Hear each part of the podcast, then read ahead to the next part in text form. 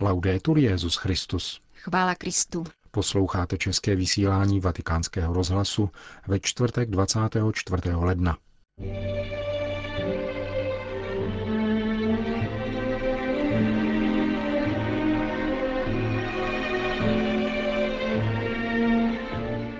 Dnes bylo zveřejněno poselství Benedikta XVI. ke Světovému dní sdělovacích prostředků. Svatý otec vyjadřuje svůj zármutek nad smrtí polského primase kardinála Josefa Glempa. A na závěr uslyšíte další část cyklu reflexí nad katechismem katolické církve Víra je ze slyšení. Hezký poslech přejí Milan Glázer a Jana Gruberová.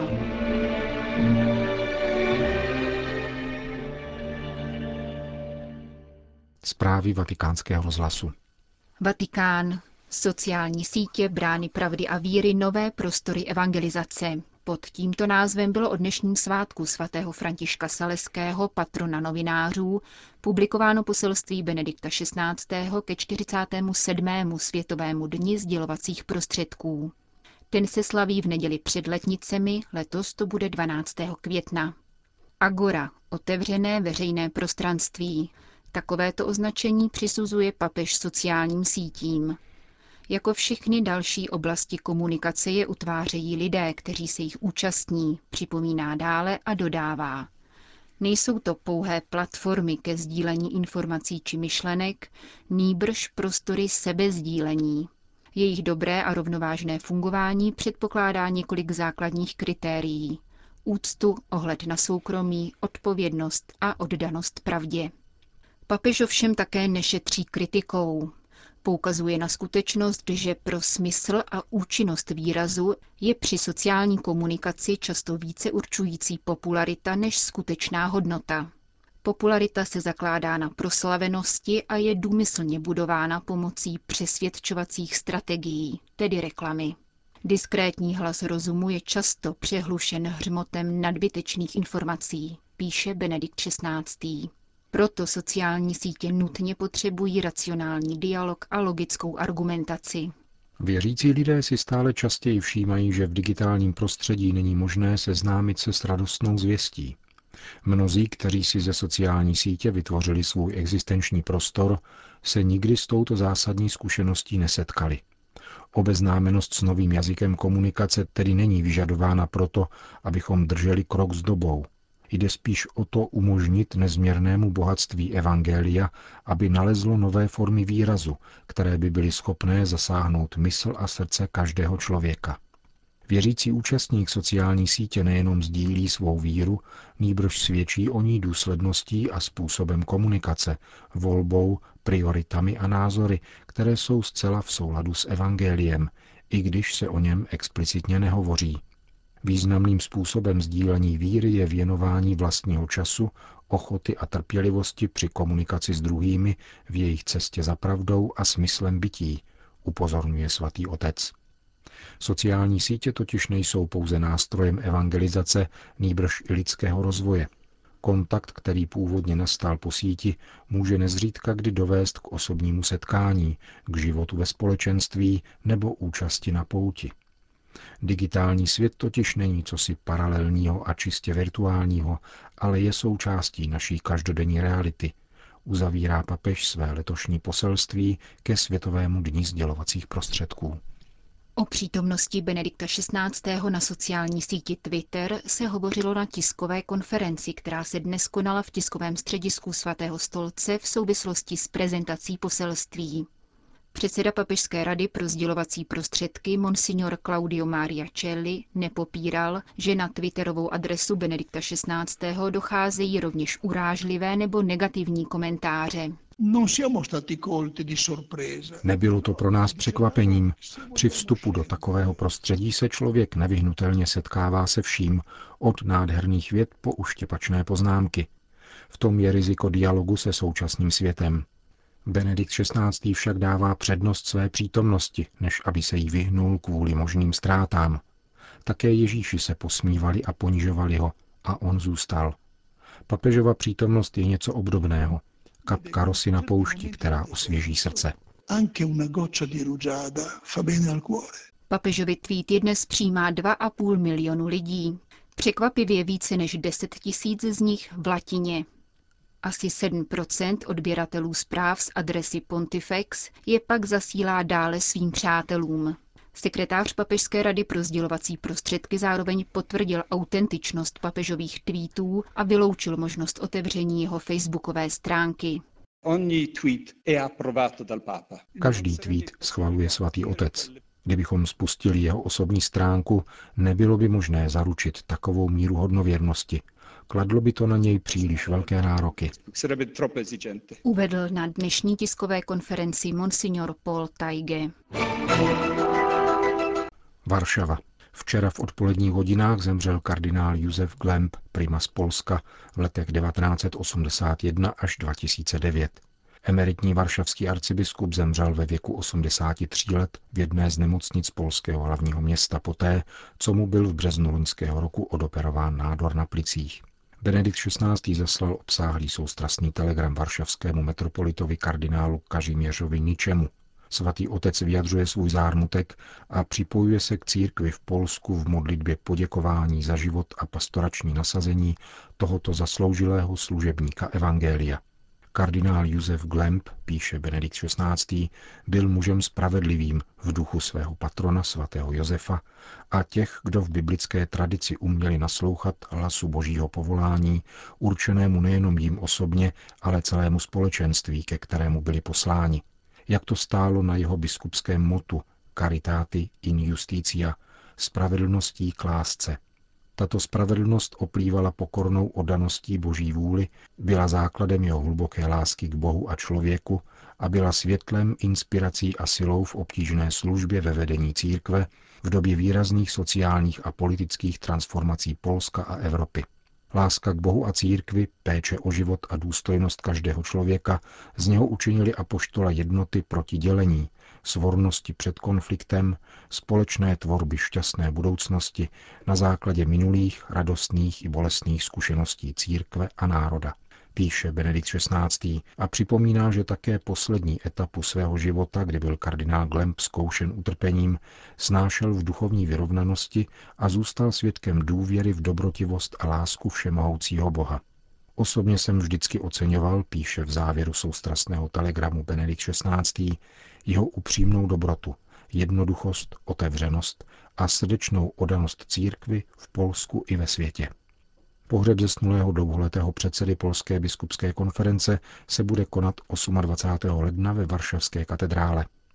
Po odchodu kardinála Glempa čítá kardinálský sbor 210 členů, ze kterých má 119 právo volit papeže. Vatikán. Na včerejší generální audienci byli přítomni zástupci organizačního výboru příštích světových dní mládeže v Rio de Janeiro a také arcibiskup této brazilské metropole. Monsignor Orány Joao Tempesta naši rozhlasovou stanici informoval o krátkém setkání s Benediktem XVI. Řekl jsem svatému otci, že budeme šťastní, když ho budeme moci přijmout v Riu a že se z toho radují mladí lidé z celého světa. Svatý otec potvrdil, že chce přijet. Požehnal pak všem přípravným pracím. Dále jsem svatému otci sdělil, že místu, kde se bude konat vigílie a závěrečná mše svatá, se říká Campus Fidei. Představil jsem mu členy místního organizačního výboru, zodpovědné za liturgii, organizaci, logistiku a stravování. Nakonec jsem ho seznámil se zástupci brazilské vlády, státní a městské zprávy, kteří přijeli s námi. Mají se obeznámit s tím, co je nezbytné pro zajištění bezpečnosti svatého otce. Sdělil arcibiskup Ria de Janeiro. Jak dnes informuje italský list Avenire, v souvislosti s konáním červencových světových dní mládeže zapůjčí Vatikánská a některá italská muzea do Brazílie významná díla ze svých kolekcí. Výstavu bude hostit Národní muzeum výtvarného umění v Riu od června do září. Peking.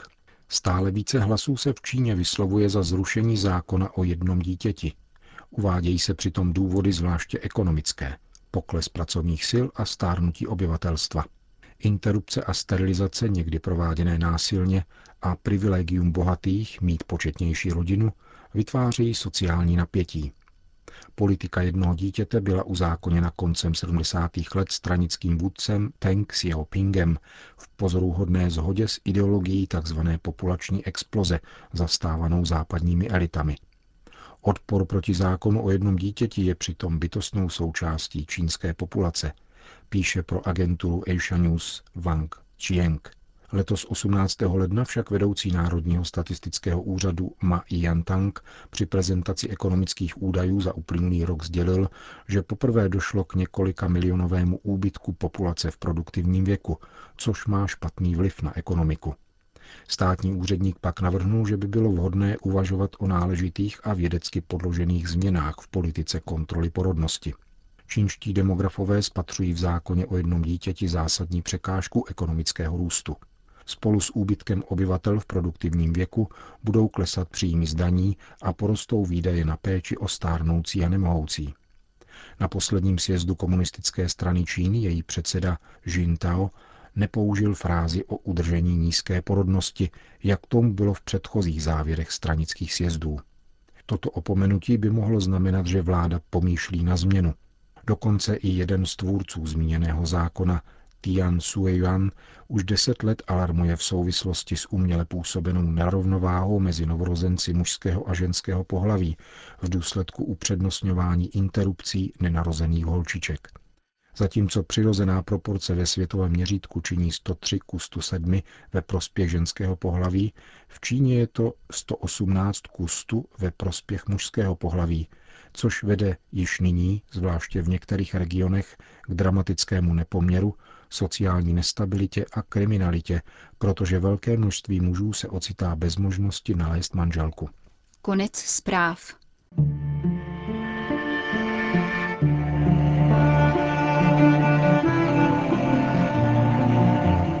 Víra je ze slyšení. Cyklus reflexí nad katechismem katolické církve.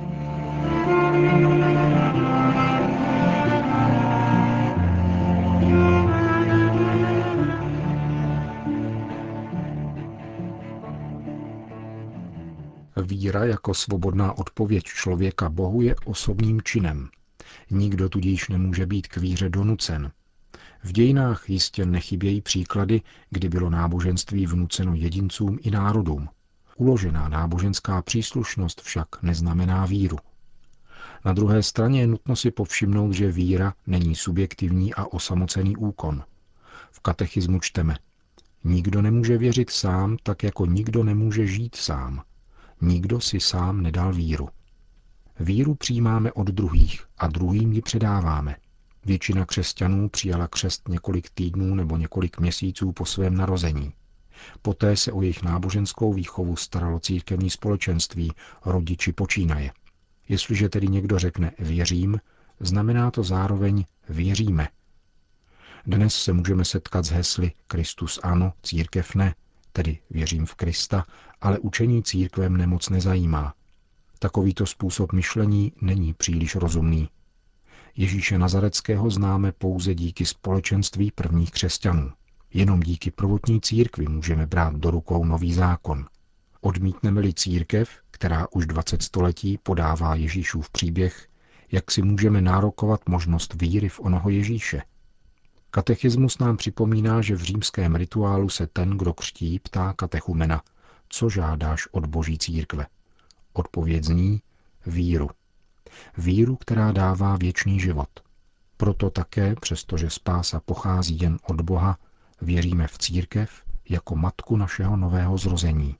Od této matky dostáváme mnoho věcí. Boží slovo, svátosti, tradiční zvyklosti, množství přátel a konečně věčný život.